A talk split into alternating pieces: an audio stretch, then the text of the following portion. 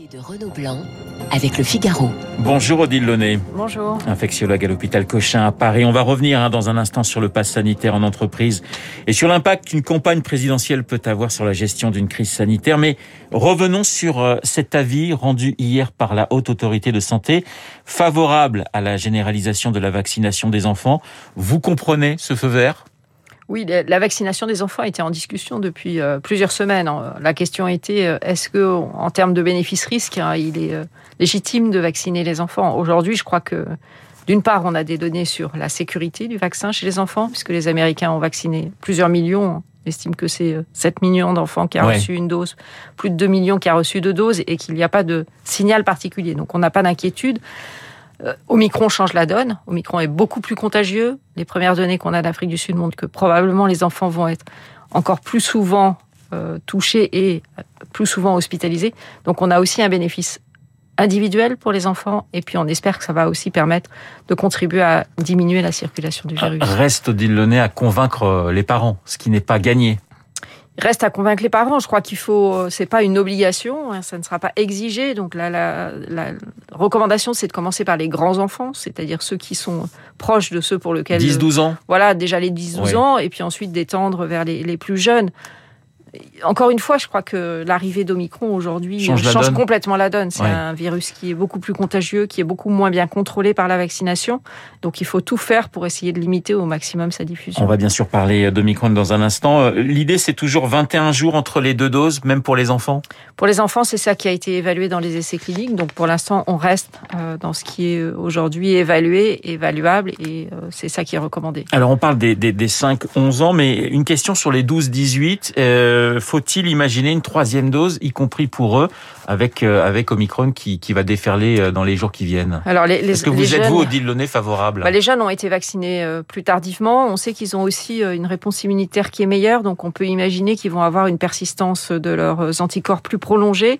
C'est peut-être encore un tout petit peu tôt pour euh, proposer la troisième dose euh, aux adolescents. Je crois que la troisième dose, il faut continuer. Et là, le rythme euh, est très soutenu. 20 millions de Français. À la hein. proposer. Et c'est ce qui paraît le, le, plus logique quand on regarde les données.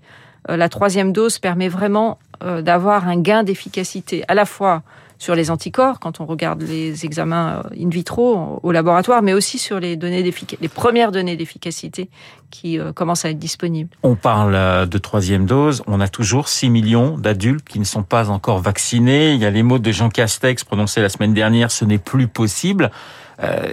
Qu'est-ce qu'on peut faire de, de, de plus puisqu'on ne peut pas rendre la vaccination obligatoire? Est-ce que vous êtes par exemple favorable au pass sanitaire dans les entreprises? C'est en discussion en ce moment avec les partenaires sociaux.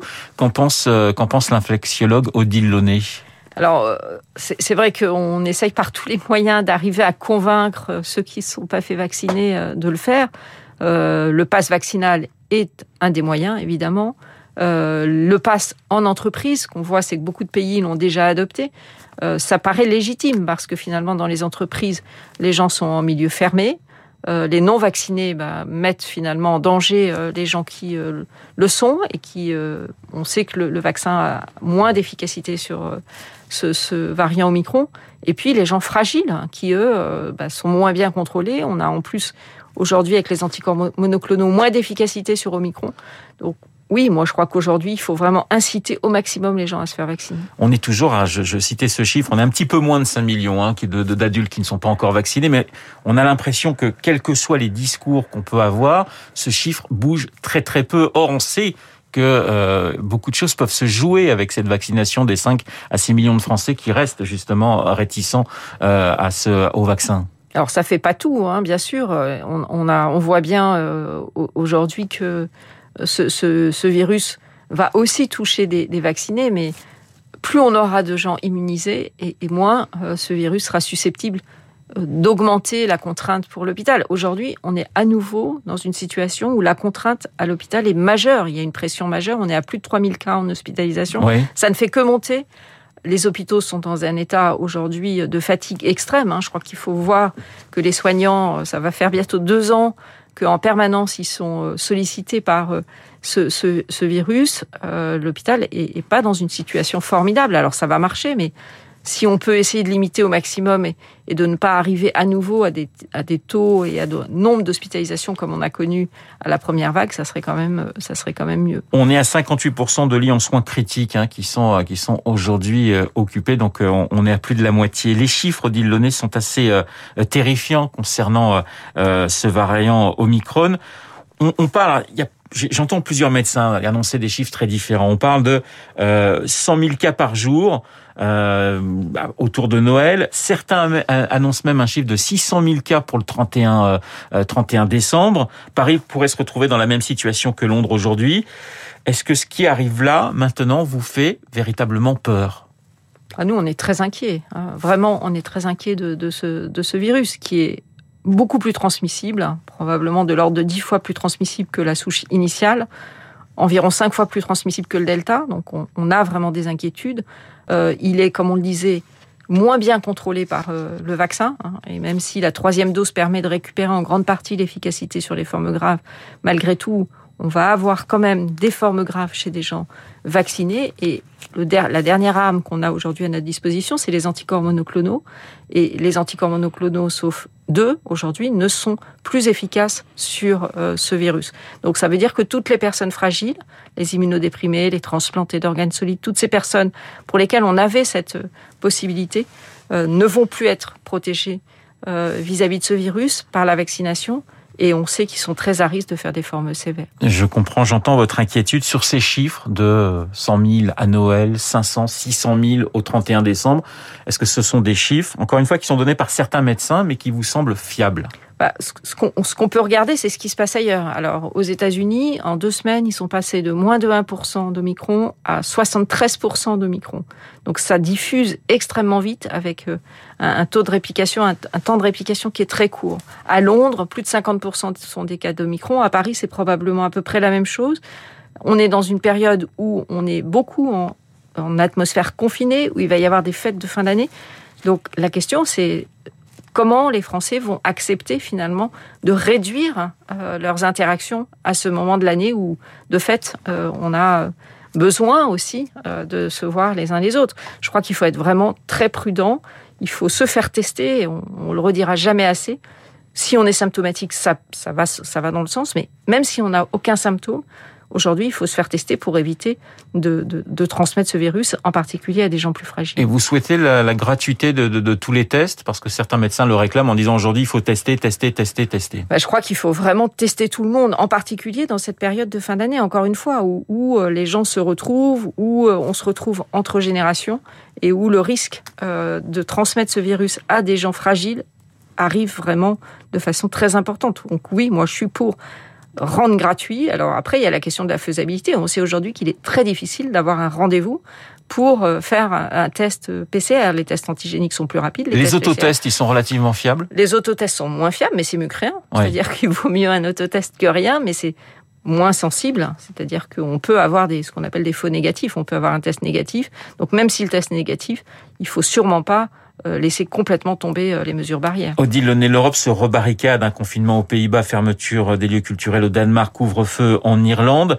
avec des taux de vaccination assez proches hein, euh, de la France, on est autour de, de 75%.